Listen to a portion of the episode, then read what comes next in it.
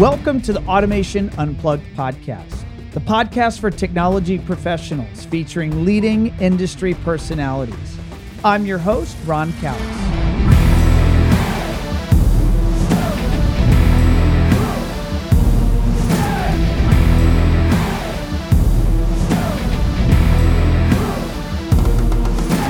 Today's show features Ryan Davis, president at Ratio AV.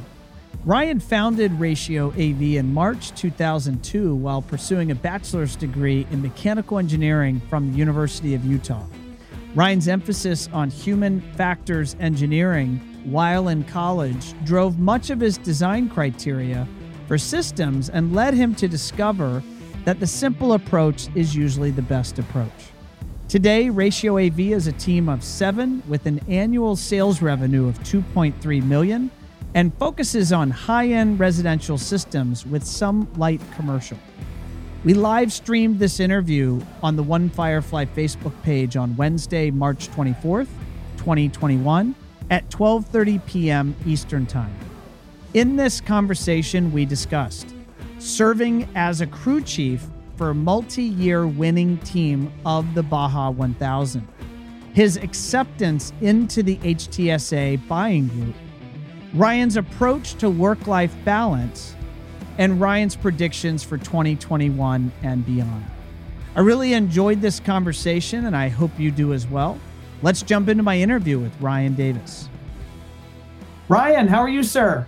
Awesome. How are you, Ron? I am good. We, we made it happen. I know we've talked for a while about getting you on the show, and our, our schedules aligned, and we made it happen you guys would not believe what it costs to get Ron to get you on his show. Oh, it, it there's tens of thousands of dollars, and and yeah, right, exactly. No, just kidding. Um, Ryan, where are you at? Where are you coming to us from? Um, let's let the audience know kind of your situation. Where are you? Uh, I'm in Farmington, Utah, which is about 15 miles north of Salt Lake City, so right close to Salt Lake City. Okay, and Ratio AV. Give us a quick summary of Ratio AV. What type of firm are you? Maybe size, types of projects? Yeah, I would say we're probably on the small to medium size as far as integration companies go. We've got uh, seven people on staff, and five of those are installers. So, and then uh, two two here in the office plus me. I don't really count myself, but maybe I could. So um, so we started off, I guess I started off in 2002. Uh, I was attending the University of Utah studying mechanical engineering. And um, I. You're a fellow ME. I, I did. Uh, so I got lots of questions around that, but I'll let you get through the whole storyline here of your background before we, we go there. But yeah. I, I love talking about mechanical engineering. It's great. Yes. Um, so I. Uh, I started in 2002 and I just needed something kind of flexible while I was finishing school. So I, I was kind of a part timer for the first uh, two or three years. And then uh, when I graduated in 2005, that's when I kind of put the pedal down and started doing doing more. But uh, just pretty organic growth, pretty slow growth, but uh, all word of mouth and, and happy with where we're at. I mean, up up into a certain point, we've we've obviously used you for our uh, for our marketing in the last several years, but um, but the the beginning growing was slow. So ME, why did you choose to study ME? What were your ambitions? Well, um, I chose to, to study ME because uh, I was I did start off in electrical engineering, and um, I'm going to say that I got bored of electrical engineering, but I'm not going to say it like I was too smart for electrical engineering. I know um, that I was definitely not too smart for electrical engineering. That shit's hard. I wasn't too smart for civil engineering, and we always pick on the civil engineers anyway. I, exactly, that's it's, that's true. It's, it's, a fun pecking order in engineering school. The EEs pick on the MEs, and the MEs pick on the on the civil engineers, and the civil engineers pick on the industrial engineers, and and, and it goes so on and so forth. But uh, yeah. but no, so I was in electrical engineering, and I was actually. Uh, a, a, buddy of mine had developed a crossover technology for speakers and I, I, don't know audio has just sort of been like my life since i was like 13 or 14 years old. I uh, i had a neighbor that had the most insane sound system. I mean this was in the 80s and he had earthquake horns out of the Grauman chinese theater in his basement. And so i mean talking about stuff that nobody had in their basement and people still don't have in their basements. And I just could not get enough of that. And um, audio just sort of bit me hard. But anyway, uh, a, a, buddy of mine had developed this crossover technology for uh, for for speakers, and I went to work helping him develop that. And uh, I was we were actually working for Ray Kimber uh, at Kimber Cable. A lot of the high end guys will know that that brand. Uh, they're here in Ogden, about 25 minutes away from where I am, but I was helping them with that, and we were making some really great sounding loudspeakers. And my whole point of being an electrical engineer was that I wanted to make the world's greatest speaker. And I don't know that I ever made the world's greatest speaker. There's a lot of really great speakers out there, but we made some really great speakers uh, to the point where I was sort of satisfied and sort of bored of that pursuit. I don't know. I mean, I hate to say bored of that pursuit. Did you like? How, where did the the speaker I mean, you were a college student. Where did the the desire, even the know-how, or the desire to to want to build the world's greatest speaker or crossover network? Like, did your were your parents? Did you have friends that were into music or speakers? Do you know where that came from? Well, so again, it all started with my neighbor Carl Lechenberg, and uh, from then it moved forward. You know, when I was like uh, probably 15, I got a job, my my first full time job installing car stereos um, at a local car stereo shop. And so, like, my parents had dropped me off, my parents had picked me up, and it was just like, I mean, I just loved this, anything to do with audio. But the guy that ran the shop, um, you know, he became a, a good friend of mine, Eric Alexander, and he's still very active in the speaker design community. And he even builds and sells speakers that are kind of catered toward the high end market. But um, I don't know. He had he he was very knowledgeable, and we would just we would just discuss things nonstop about what could make a speaker better and what could you know how could we build a better speaker? And it was just sort of an endless pursuit of both of us but he was definitely the brains behind that the you know most of what we did. And i would never take that away but also he kind of lacked in computers and measurement techniques and that kind of thing. So i brought a lot of that stuff to the table and we we were just a, a, a good complementary team to each other but um, I don't know. I guess I, I always equate it to, and this is probably a direct tie to what we do day to day, is that um, people's love for sound can really only be as great as their love for music and what they want to listen mm. to, I think. And so um, I love music and I want to hear it the best way that I can, you know? So I've got a lot of different sound systems. I've got big PA systems. I've got like high end two channel stuff. And I just, I just always want to hear it the best I can hear it. So, um, so that's probably what motivated my drive to. Did did that passion for music? Is that what led you to start Ratio or start you know an AV or integration business? You said in 2002. Is that how that happened, or was there another path that led to that business getting formed? Yeah, so this is what I'd realized in when I was doing the speaker design is that I didn't I didn't have a lot of communication with the outside. I mean, um, the people that we would work with were manufacturers mostly, because um, this was a technology that was trying to be sold to manufacturers, like licensed to them.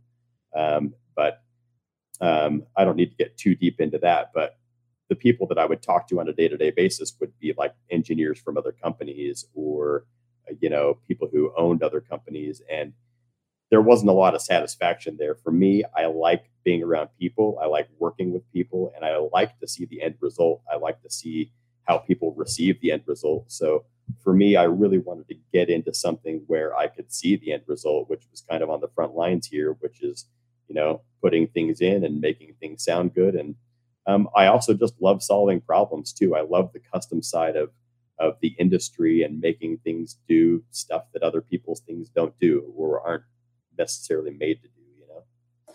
So uh, Ted here posted a question. Yeah, he said, I'm sure many out there listening are wondering. He said, Ryan, what's on your Spotify playlist?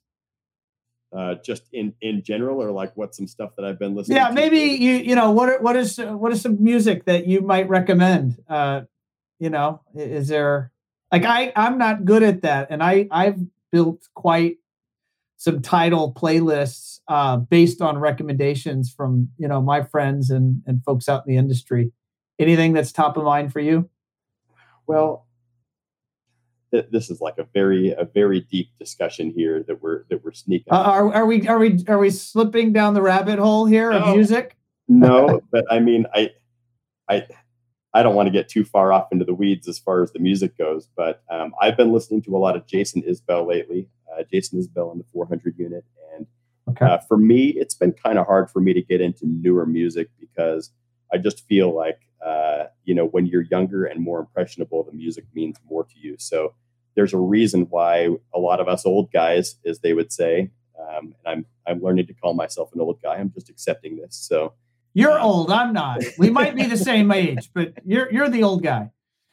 I think uh, there's a reason why it's hard for us to, you know, why we always turn back to the stuff that we've listened to since we were in high school or whatever, because those were the ages where we were most impressionable and the, the, the music leaves an imprint on us, you know. So I would say the newer music doesn't doesn't leave as much of an imprint on me. But as far as newer things go, I like Jason Isbell a lot.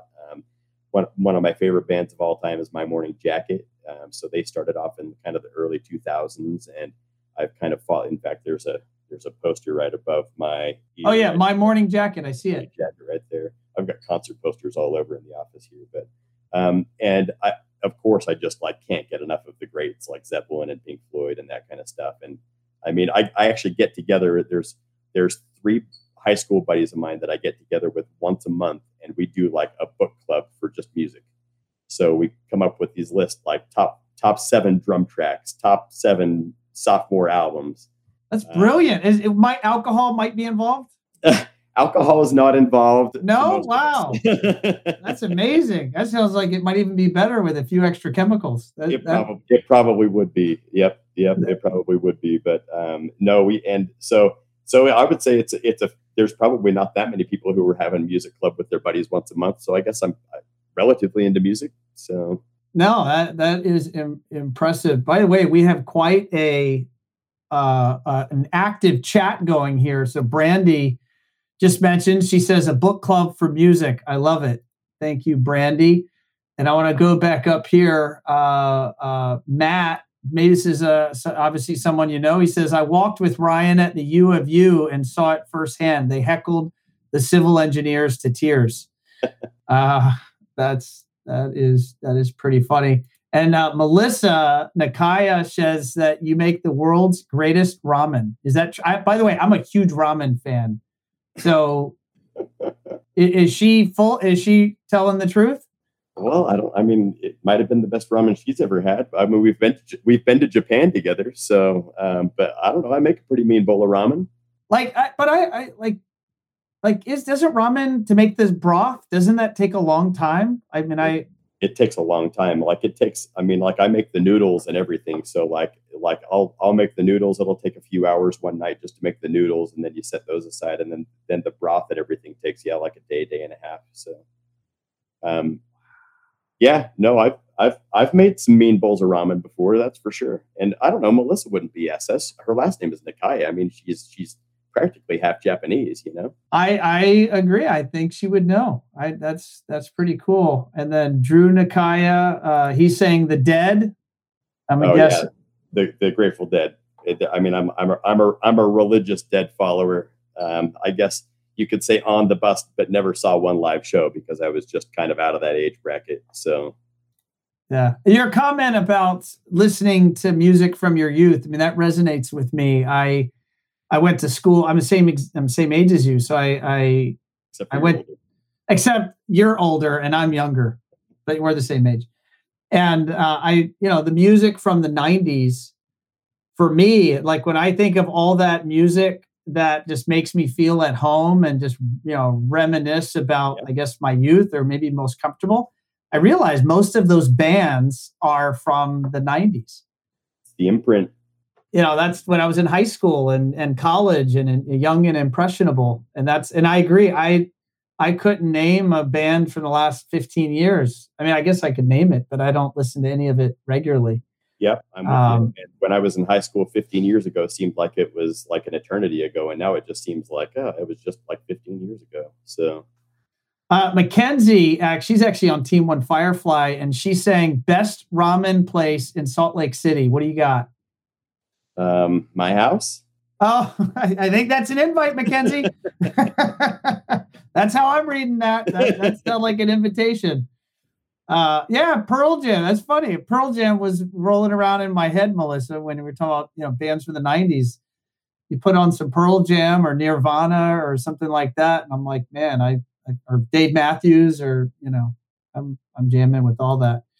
And we have uh, Carlos. Welcome to the show. Music and noodles. What else you need? I agree. That's life.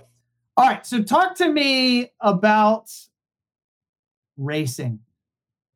You are, I'm putting, I'm going to put it on the screen here. I've got, for those that are listening only, I've got a picture of a badass Toyota race truck with just a huge rooster tail of dirt and sand flying behind it.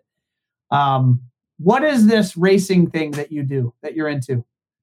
Uh, so this is off-road desert racing, and there aren't a lot of places in the country that you can do this just because of public lands and whatnot. But this is totally on the up and up. It's all you know regulated by the BLM and all that. But this, these are sponsored or uh, sanctioned races. Um, this picture that he's showing now was from last November. That was down in Ensenada, Mexico, at the Baja 1000. We took first place in our class in in that race. Um, we race in the stock full size class, which means that basically that vehicle is more or less stock. I mean, the only thing that we have is you know, twenty thousand dollars worth of shocks and uh, and some big tires and a lot of safety equipment. So like the roll cage and the lights and all that kind of stuff. But otherwise, that that Toyota, that's what is that? A Land Cruiser? Yep, that's a Land Cruiser, 2008 Land Cruiser, and it's it's basically bone stock. Other than that, like all of the suspension parts that we buy to replace, that we buy them from Toyota. So, is that a characteristic of the Baja? I'm I'm a Baja 1000 newbie. So maybe just educate us. What is the Baja 1000? What is the, the requirements of the race? Okay, so the Baja 1000 started in in 1967, and uh, and the way that the race kind of traditionally sits is that it goes from Ensenada down to La Paz, which is at the very tip of the Baja Peninsula. And uh, the way that the race is formatted these days is that the race starts, and you get X amount of time to finish the race. So uh, so uh, in a, on the longer races, you get a longer finishing time. But let's say uh, on a longer race down the peninsula that you've got 40 or 42 hours to finish the race, you don't you you don't get like to bivouac up. You don't get to like stop and stay in a hotel or anything like that. Like the car is going the entire time. So your crew is running for 48 hours straight.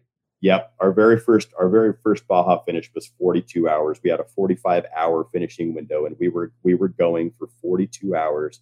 My first stint in the car in Baja was I think either 12 or 14 hours straight.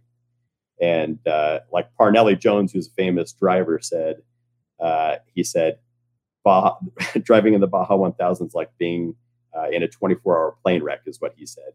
And now uh, it's it's just rough. I mean, the course is beat up, and you're kind of getting jostled around lot. A lot. When I got in the car, I had about 30 minutes of sunlight, and then it was dark pretty much until the hour before we finished. So, you know, you get kind of tunnel vision, time warp. You hardly know what time it is or where you are. I mean, it can be really disorienting, especially after you've already been up for 24 or 30 hours. You know, so I, have uh, Melissa. She posted uh, requirements are to not sleep, not die, be ready at all times, and eat lots of tacos and drink Fanta. It's pretty much Baja on a stick right there. that that blows my mind that this vehicle, this stock Land Cruiser, can actually take this sort of punishment. And not only that ron but like stock uh, the the engine's never been swapped out. It's got we think that it's got about 23000 race miles on it which is just like insane. Uh, the same engine same transmission that we've always had in that thing and we've swapped everything else out numerous times but that's a that's a testament to engineering right there and an me would appreciate that so oh that i mean it doesn't get much more much more brutal than that and it is brutal right like you are going up and down and at what what speeds are you going? Uh, so the speeds vary a lot, but I would say like I mean our average speed, if you just did like a linear time average of our speed, you know, we would be between you know 28 and 32 miles an hour or something like that. But that means that we're going 100 miles an hour in some spots and we're going five miles an hour in other spots. But um, you know, a dirt road that you might be comfortable, you know, going, you know, five or 10 miles an hour on, we could easily do 55 or 60 on usually, you know, so, um, so we can keep the speeds pretty high, but it's, it comes at a cost of the car and it comes at a cost to your bodies because you're just, it really does beat you up a lot. So, um, so we always say that we're driving for conservation. We're trying to turn over a running driving car to the next set of drivers.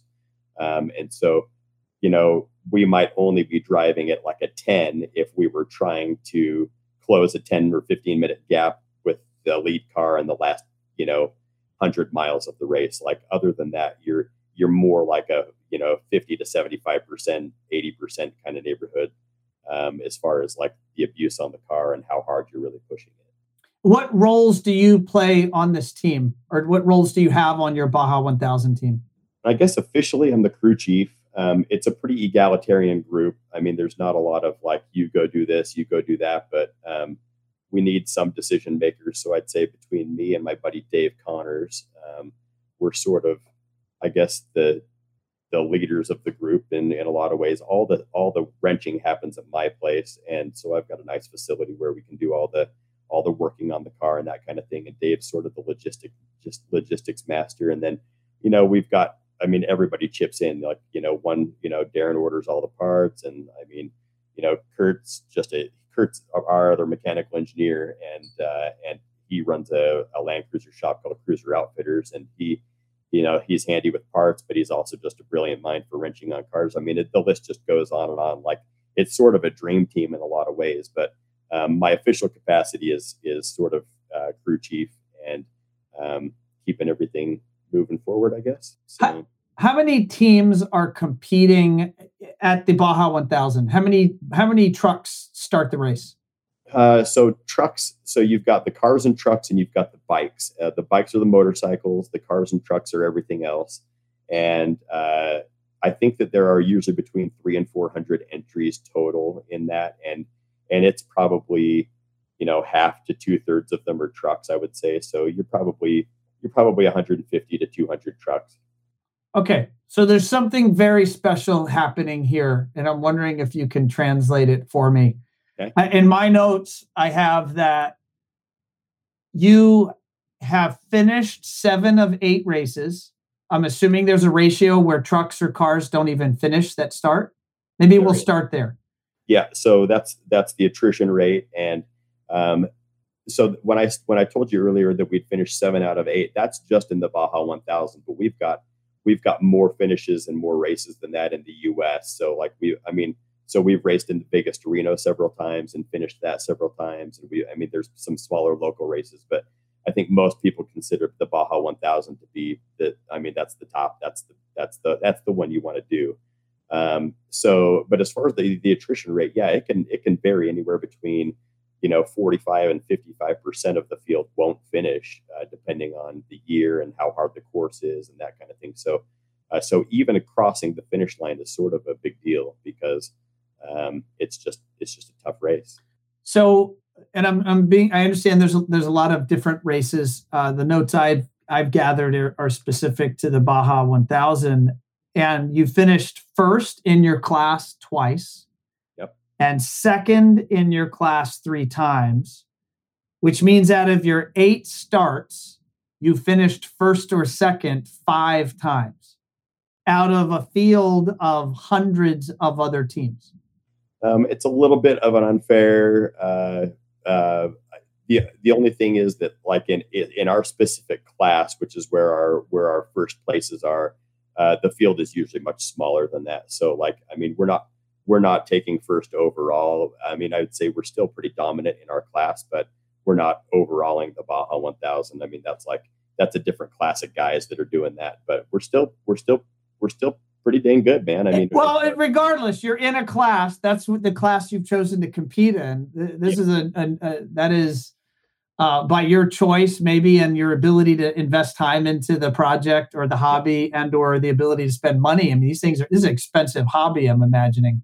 it's an expensive hobby and we've got a we've got a great thing worked out as far as just like the way that all goes down but i mean we've yeah we've definitely learned like how to keep the car together and what probably the biggest thing we learned is how to prep the car and keep the car like in top shape. So we've learned you know that going into a race like that that you can't cheap out on any part of the of the of the race preparation. Because anything that you think uh, it ought to be good for this race like you just can't risk stuff like that because that's when a two dollar part takes you out of the race. So, so I'm from my vantage point, you're clearly practicing excellence in a way that is leading to continued and ongoing high levels of performance of your race team. I would agree with that statement. What to you stands out that maybe you guys are doing different or at a higher level than others that you're competing with? I would say back to the race prep. I think that that's a really big deal. We're really thorough on the race prep and knowing knowing the limits of of of the things. And the other, probably one of the really big things, is uh, just our um, our race logistics. Like I said, my buddy Dave Connors does our our race logistics and getting people to the right place at the right time, but also the mentality of the drivers and just making sure that everybody's everybody knows what the commitment is and the commitment isn't necessarily that they need to be the fastest driver it's that they need to keep the car going i mean the longer the car stops for any reason the less of a chance you've got to win a race so so keeping forward progress at all times is is a, is a really big deal. Maybe to inverse the question what is something others might maybe not pay attention to that sometimes leads to their early exit from these races? Well, so uh, there's a there's a famous Baja 1000 documentary called Dust to Glory, and I think you should watch it if you if you don't know about it. Dust to Glory, and um, it's awesome, and um, it it'll it'll answer a lot of questions for you. But there's a there's a there's a part uh, where one of the trophy truck drivers. The trophy trucks are the biggest, baddest trucks out there. These are these are five hundred thousand to a million dollar trucks, and these are I mean, you know, seven, eight, nine hundred horsepower 36 inches of suspension travel. The big jumps. I, I I think I've seen some of that. They're the big dogs, and and and one of the drivers said any idiot can get in a in a car and pin it, um, and and that's true. Anybody can get in the car and pin it and make it go fast for a certain amount of time, but it really takes a lot of self control to be the one who's not pinning it all the time. But I've driven uh, that first section of the course, the first 150 miles of the course a few times now, and it's amazing to me how many cars are like rolled over in that section, how many cars have like blown engines and transmissions in that section, and it's it. There really is a lot of adrenaline and a, and a lot of uh, a lot of need on a lot of people's or at least desire on their on their part to really like get after it and just drive super aggressively but um, they destroy their cars very quickly i mean i think that there was a year that um, that Pastrana's group was that was driving a, a, a trophy truck. I think they only made it like seven miles before they blew the motor in that thing. I mean, it was like it was it was incredibly short. And the other thing like about trophy trucks is they'll tell you it'll cost seventy or eighty thousand dollars just to roll those things off the off the truck. Like a race prep for those guys is seventy or eighty grand. Holy so. cow. That that's amazing. What what have you learned from your years of racing? I mean, it sounds like your years of entrepreneurship and your years of racing i mean they, they've they've been in parallel you started your business in 02 when did you start racing uh, we did our first baja one so we started racing in 2011 okay.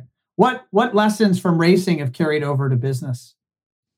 Well i think that that forward that forward progress thing has a lot of merit you know? I mean even if the progress seems slow in business like as long as we're trying to do better all the time and try to you know improve a little bit but you know all the time i think if we're conscious of those things that's that's a pretty big deal. I think there's a lot of people who kind of do some cool projects and let rest on their laurels and are not trying to get better but um, i know i haven't found the end of the road as far as being better i mean i just think you know you can constantly be improving and constantly making things better so no, no, that that makes sense. What what is your well, actually I have another picture. I'm going to swap the picture up, but I want you to explain this one to me. What are we looking at here?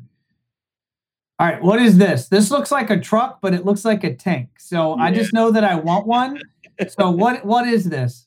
That is actually the race car. Um, but so I've I I wish I had a picture that I'd sent you of. I built this Toyota Sequoia that's on those tracks, and it's got these cool Star Wars graphics. Man, I'm into some weird stuff, Ron. And so, like, one of my favorite things is like snow going vehicles. So, so this is meant for snow, but I also have I have two PistenBully snowcats, which are like the big resort level, like grooming snowcat machines. Um, and I've got a little light track 700 that's like on snowmobile tracks, and I've got this Sequoia that's on tracks. So this is this is when I first got these uh, this track conversion for the Sequoia, and just as a goof, I pulled the race car out of the out of the shop and threw the threw the tracks uh, in front of the wheels just to just to say, hey, maybe we should convert the race car to tracks. But it was just it was okay. A, so that's actually not attached. This is an optical illusion of seeing the racetracks in the foreground and the the, the race truck behind it. It is. It is. But okay. I mean, yeah, but I but I could send you some pictures of the of the Sequoia, which you'd probably you'd probably dig. So I I would totally. All right. And Ted just posted. He says snowcats. That snowcat is is the thing that you have. Yeah. Yep. I'm I I, I love snowcats, man. I think they're the coolest machines. Well, I don't even know what a snowcat is. So now I'm going to have to go. Everyone listening is like, all right, they're, if they don't live somewhere where there's snow, they're Googling snowcats Do you want me to email you a picture of my snowcat? I, I totally want you to email me a picture of a snowcat. I want to know what what that thing is. Um, awesome. Uh, I have a actually we have a message here from Keith, so let's give Keith the shout out. Keith uh, from uh, HTSA says, "Ron, another good podcast. Ron, just wanted to tell Ryan, welcome to HTSA. I do not think I knew that happened, Ryan. So congratulations. Hope to meet you at the virtual conference." he will meet me at the virtual conference, and uh, and thanks to both of you, I guess I owe both of you a thank you. So, oh no, I mean, so tell us why you've joined HTSA. Um, in your words, from your vantage point, what is HTSA, and why did you decide that it was uh, a, a, good idea for you to join? Well, uh, HTSA is a buying group, and as probably people know, there's there's only a handful of buying groups in our industry, but um, the more I learned about buying groups, the more interested I was in joining one. But um, it's sort of like finding the right fit for you too. You know, they all have a little bit different philosophy. They all have a little bit different uh, lines that they support, and um, the benefits are all a little bit different. But it's not really just about you know getting discounts on products or anything like that. Like I think I think probably the biggest reward is the uh, is the interaction with the other members and the learning resources and kind of like all banding together to make sure that we're doing it the best way that we can. But uh, um, HTSA, um, I I did some digging around, and it just seemed like HTSA was the top dog, and um, it's I don't know, it's it's pretty awesome, man. When I uh, when I joined up, I actually got you would have thought that I won the lottery or something. I got a lot of emails from my from my sales reps. Um, so really? No, it's a big deal. That's not to be taken lightly. That number one, everyone that wants it doesn't get in. Well, yeah, that's and that's the truth because I had I had looked at others and was swiftly declined from those groups, and um, it, it, that only happened with one other group. But um, but needless to say, I'm happy I landed at HTSA. But you know when they when they alert all of the uh, account managers and the uh, the account reps uh, that you're an HTSA guy now.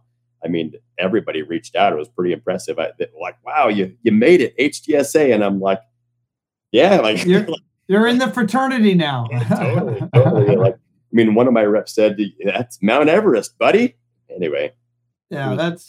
I, I'm really happy to be a part of it. So that is cool. I, I want to uh, ask you about uh, kind of a, a topic that I think is close to many people's hearts and minds here over the last year relating to COVID. And I guess I'll talk a little bit COVID. Every, I guess my audience generally appreciates to understand how people are, you know, dealing with it. Um, but there's a, a concept around balancing work life and you know home life and you know family and friends. And in your case, you you clearly have a fun hobby. How do you think about that, and how do you design your lifestyle to try to make sure that you're you're putting those all in the right perspective? Well, there's no shortage of hobbies in my life. Um, I'm a guy who's interested in a lot of things, and those things kind of become my hobbies. And my wife would agree with that, I'm sure. Uh, there's no no shortage of stuff going on in my life. Um, I don't know. I think probably from the outside it would look like I've got way too much going on all the time, but I try not to focus on on any one thing for I mean, I've been focused on desert racing for 10 years, you know. I'm and I'm not saying that I'm taking any away, anything away from that, but I I like to be focused on a project and a bigger goal and then I like to you know, focus on some other things for a while too. So, mean, I play music with friends of mine. I I, I go and do sound for concerts. I uh, do the Baja racing. I um, do you know random home improvement uh, uh, projects. I'm I'm very active in my church, and I go and do stuff. You know, teach Sunday school and that kind of stuff. And I just think that I think that having your foot in a lot of different arenas is a good thing for people. I think focusing on any one thing for for too much of the time is is tough for people, and I think that um, I think we get a lot of inspiration in other parts of our lives also. So um, I read a book uh, recently called Range, um, and um, I don't know if you've read that book. No, I haven't. Um, Epstein was the guy's last name, um, but it um, it talked about how how generalists thrive in a specialized world. Uh, about how people who can who can take things. Your last your last uh, uh, podcast uh, guest was going to be a veterinarian, right? That's and right. Yeah, Mark. Through a very strange uh, path, ended up at IBM, and then ended up, you know, doing some other things, and ended up in in consumer electronics, right? That's right. And so um, it talks a, a, lot about that type of person, people who can't declare a major, people who go for five years down one path and then, you know, quickly turn to another. But it's usually the people who have broader experience and can take things from other realms that innovate in their fields um, and not the people who are i've got a phd in bending of a paperclip in this one specific method you know? Um, it's it's more like oh well i learned some stuff in the av business and i could maybe apply this to big blue you know? So um, so anyway I, I just think that there's a lot of inspiration to be had in other in other parts of, of, of my life. So i try to focus on them all well, I, I think that you're, uh, and I, there's some beautiful comments here in uh, the chat. I'll even share. Melissa says his heart is where he is family, friends, work, hobbies. He's easy to love. Uh, uh, there you go. Very fan. Now, your number one fan right there. Um, let's talk COVID. What what happened in 2020 and how's 2021 looking so far for you? Um, in 2020, we all, of course, uh, were pretty freaked out about what was going on. And uh, if there's ever a slow time in my year, it just seems like it's always like middle or early March. So it would like have been in that time anyway.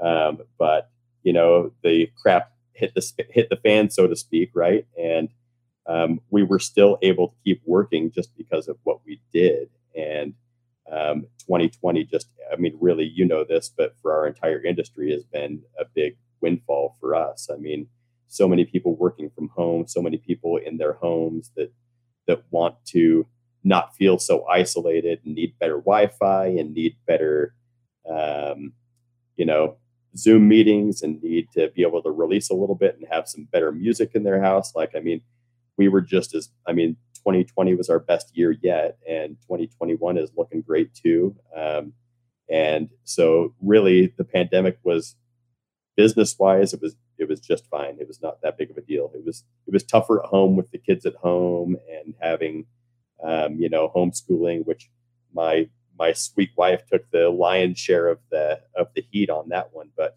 you know our kids went back to school in the fall, and I know that's not the same for everybody, but um, our kids went back to school in the fall, and that's been incredible for them. And honestly, like the the the COVID thing at the at the public schools for the kids that are in elementary school, all of my kids are in elementary school.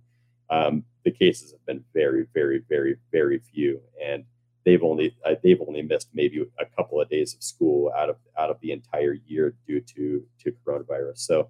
Um, we've been very fortunate in that regard. And again, I am sensitive to the people who aren't so fortunate in that regard. Like I know there's a lot of people who are still still fighting that fight. A lot, of industries that didn't get so lucky to be in a, a space that you know would boom during a pandemic. Yeah, and it's it's hard to have that conversation, or you don't really want to tell people that you know 2020 was your best year when somebody's closing their restaurant or whatever the case might be. I mean, I think that I think that there have been, you know, you know, hundreds, if not thousands, of restaurants in Utah that have just closed, you know, uh, just because they just can't do it, you know. So, um, not enough takeout for everybody. So, yeah, no, I, I, I agree.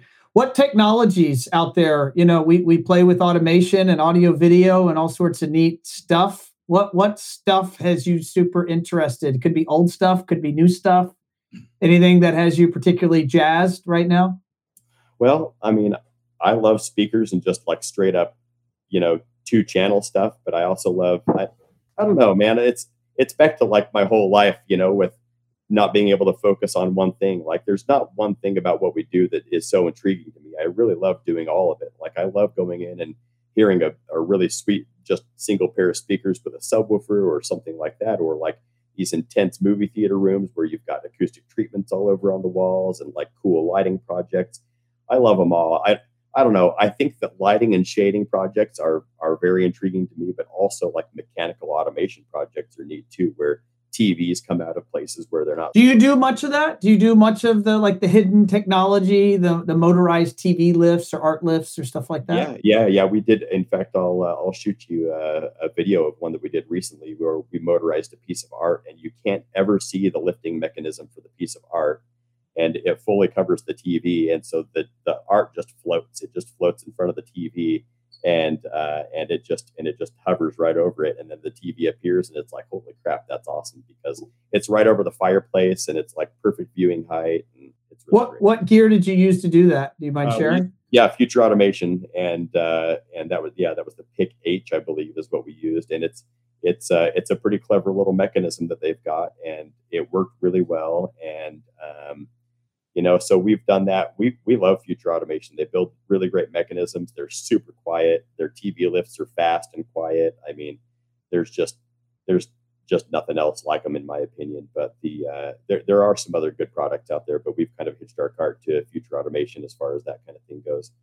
Um, what about supply chain issues? What are you seeing right now? You know it's march 24th 2021 what's your current state of affairs there in utah so our, our state of, of affairs, we've been able to kind of keep POs moving on a lot of the stuff that we use all the time. We're, we're a big Sonos house. We do a lot of Sonos equipment, and, and they've been very, very, very difficult to get just because they've got some supply supply chain issues on their side. But we've been doing a good job just getting like regular POs turned in. So we've we've had a steady flow of equipment coming from them, and they've been good to us.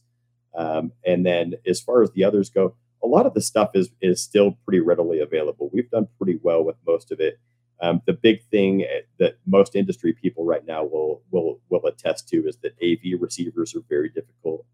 Hmm. Uh, the uh, the the company that makes the DSP chip for I think all of the big manufacturers for Sony, for Onkyo Integra, for um, for Denon, Marantz, uh, Yamaha. I believe that the company that makes that DSP chip they they had a fire and they're operating at like 10% capacity or something like that. So, um, so receivers have been kind of slowly coming in, but there, it's not like it was a year ago when you could just be like, oh, hey, I just need a receiver. I'll just go grab one down at the down at the local distributor or anything like that. Like it's you've got to you've got to make some deals with the devil to get a receiver right now. What, what about the world of uh, tunable lighting, tunable white, you know, circadian rhythm lighting? Um, that is there's a, a, good number of manufacturers in our space promoting that concept. Are are you bought in on that? Or are your is your marketplace demanding that or wanting that? We we have not gotten into that. Like I'm I'm into it. I like the idea of it, but it's a it's a hard sell for somebody who who was going to spend sixty dollars on a light fixture and now is going to spend eight or nine hundred dollars on a light fixture. Um, there are obviously more economical ways to do that, but um, that's that's and that's a new hurdle I think that we've got to overcome. Like we've got to educate builders a little bit better on on on why those things are important. But then it also it also kind of comes down to the budget too. If they don't have something, you know, if they don't have high end lighting in the budget already, then it's going to be tough to sell them a hundred thousand dollar, you know, light fixture package just because they might feel better. I mean, some of the ultra wealthy can do that kind of thing, but um, but but some you're not seeing the demand for that yet and you your company is not yet proactively promoting that science correct yep it's still we're still kind of uh, infants when it comes to that that's for sure so. kind of along the same theme uh, the the concept of wellness you know technology so i'll say air purification water purification tunable lighting fits into this category and even wellness spaces you know th- this is a theme CE Pro's been writing about for you know probably two three years now, and there's you know a few new players. Uh, what Delos and uh, Healthways, their pure products are, are now in our space. Is that in your ecosystem yet? Are you talking about those things or seeing no, demand? Haven't, but uh, probably it would just take a little education on some of those things. I honestly wasn't wasn't aware that there were some products that were kind of geared toward our space that that were doing that. I mean, I knew about obviously about uh, the circadian uh, rhythm and all all the lighting products. I've um, I've I've had my eye on that for a few years now, but um, but not not the other environmental stuff. Got it. And then one other, I'm just, uh, you know, I'm always seeing kind of new technologies that are bubbling up, and I'm I'm always curious, and I know my listeners are curious who else is doing it, or you know, who's doing what. Um, the world of of solar, like tying into energy storage into batteries in the home, which leads to a whole different genre called, you know, I'll term energy automation. Is that in your ecosystem yet, or is that kind of like something that you're thinking about or talking about yet?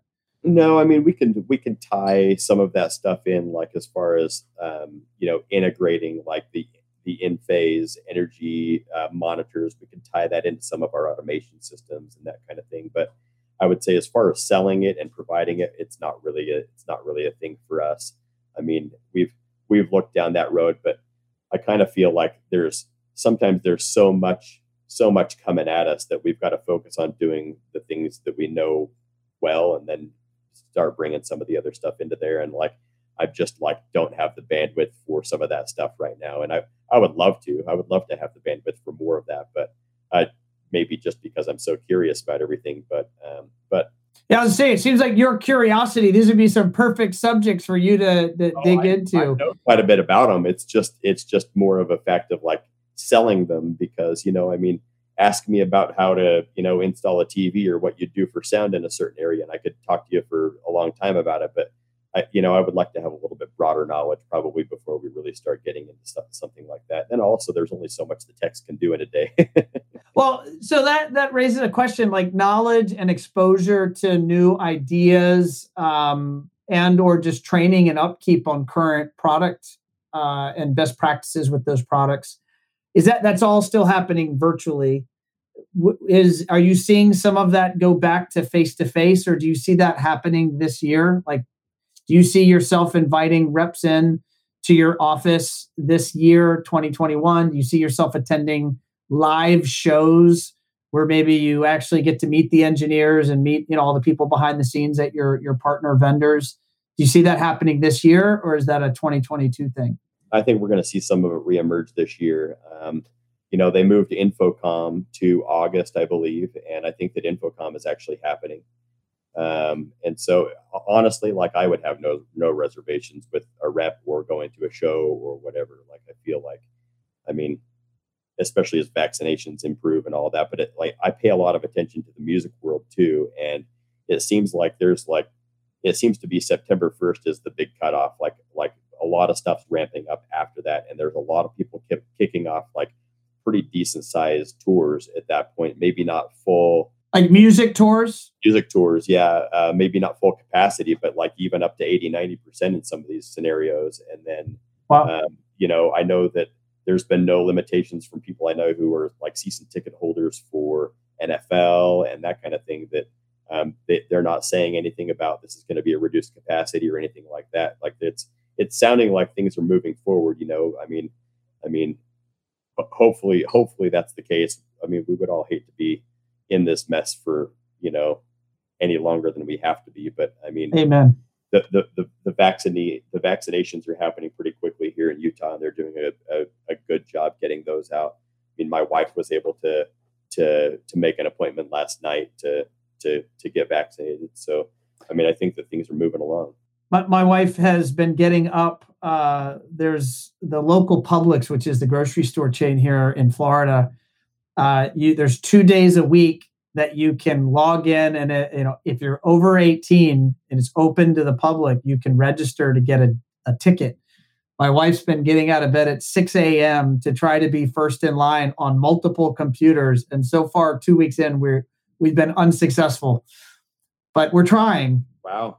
Wow. Yeah. So they just opened. They just opened uh, Utah to sort of the general like 18 and up crowd just last night at midnight, and okay. and you know uh, my wife was able to get her appointment for like April 5th or 6th or something like that. So uh, well, that's good to hear. Yeah. Yeah. So so I mean that might have had something to do with her staying up and and getting on right right when it opened, but at the same time, like I think things good things are happening. So yeah, I mean we're all trending in the right direction. Um, what, one more attempt at asking you to read your magic eight ball or your your fortune telling, you know, whatever crystal ball.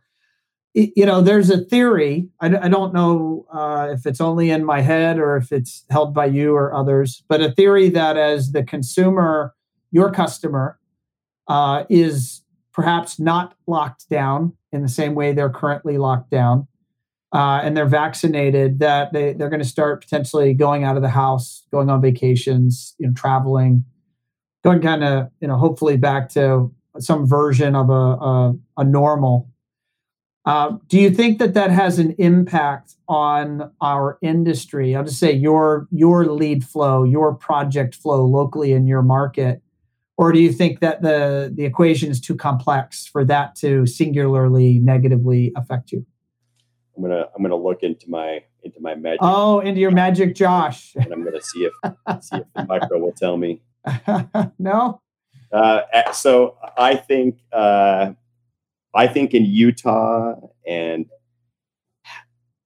I don't know. I think it's going to be market dependent for sure, but I think in Utah we're going to be pretty safe because we've had a huge influx of people wanting to get out of the city and you know move to mountain communities. I know that you know, Vail and Aspen have seen the same thing. And I've got a buddy who's an integrator in Santa Barbara who does a great job out there. And even just an hour and a half out of LA, they've got just a massive influx of people trying to buy houses there. And mm. he said, you know, he's he's booked deeper in 2021 than he's ever been booked in his entire existence. And he's been around for a long time. Wow. Uh, so I think that it depends on the community. I think, um, you know, maybe if you're in the cities, if you're in Silicon Valley, if you're in LA, if you're in New York City, maybe those things are going to be tougher. But I think that at least those of us who live in the mountains or you know on the in places that are less populated, that maybe that's gonna it's gonna be a, a, a bit of a windfall for us. So. Yeah, I, I agree with all of that. I think there's a big there, there's a dramatic shift in where people are going to live, and I think people are forming new habits around um, you know perhaps working or operating virtually which means they're not as you said not tied to that big city that big city job. They could do the big city job but from wherever they want to live. Yep. Which means you know the open country and mountains and blue sky are certainly far more attractive. I've got a client uh, some really great clients out in vernal utah which is eastern utah which is like oil country you know? I mean that's like the reason the vernal exists is from the oil and gas business. And that's traditionally been all that it is is oil and gas, it all revolves around that, and that ebbs and flows over the years, as you know. But uh, but you know they're getting out of towners wanting just to move into you know to Vernal, Utah, that are just corporate guys that just don't want to live in the cities. And I think it's I think it's cool. It's gonna it's gonna do some cool things for the country as far as the way that the population is spread around and and to improve some of these areas and um, create up. I think there's going to be lots of opportunity for guys like us for all that too. So yeah, I agree. Well, Ryan, uh, believe it or not, it is that time. So I'm going to ask you for first of all, people that want to follow your racing career, how would they do that? Where could they follow you? Maybe on social media, uh, and and then I'm going to ask for you, you know, your you personally and your business. What are all the ways people can reach you? So uh, the the racing our our team name is called Canguro Racing, and it's not it's like kangaroo, but it's like the Spanish spelling of kangaroo. So C A N G U R O, Canguro. Uh, C A N G U R O, Canguro Racing. We're on Facebook. That's probably the place where we're most active. We do some updates once in a while on our website. Um, we sell our merch on our website. Um, but Facebook is probably the best place to, to get us and get any, any kind of updates. Um, as far as ratio goes, um, I, I believe we're just ratio audio video, audio ratio audio video on our on our Facebook. Um, so you could go to facebook.com slash ratio audio video and get us there. And that's where we're and that's where we're most active too. Of course, we've got updates on our website. We've got mailers that go out and that kind of thing. But um, and and I got to shout out One Firefly because you guys do such a great job with our marketing and also our, our Facebook posts and that kind of stuff. So um, any of you industry guys who are considering uh, having somebody handle your marketing, Ron and his team have been nothing short of professional. They've been awesome. So, well, uh, I will have your your twenty dollar bill in the mail. I appreciate that shout out. Uh, not necessary, but much appreciated. Ryan, it was a, a, pleasure to have you on the show, sir, and uh, we'll definitely have to have you back and uh, and dig deeper into these topics. But uh, it, it was fun having you here. Awesome. Thanks for having me, Ron. I sure appreciate it.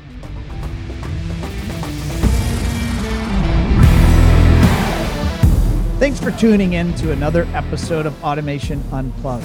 For a full transcript of this show and all previous shows, head over to our website at onefirefly.com forward slash AU. There you'll find links to all transcripts, show notes, Facebook Live recordings, and resources mentioned during the show. If you enjoyed this episode and like to hear more, follow us on Spotify, iTunes, or wherever you listen to your podcast. Please follow us on social media. We are at One Firefly LLC on all platforms. Don't forget to tune in next week for another episode of Automation Unplugged as we dive deeper into technology trends and the fascinating people that make up the custom integration industry. Bye for now.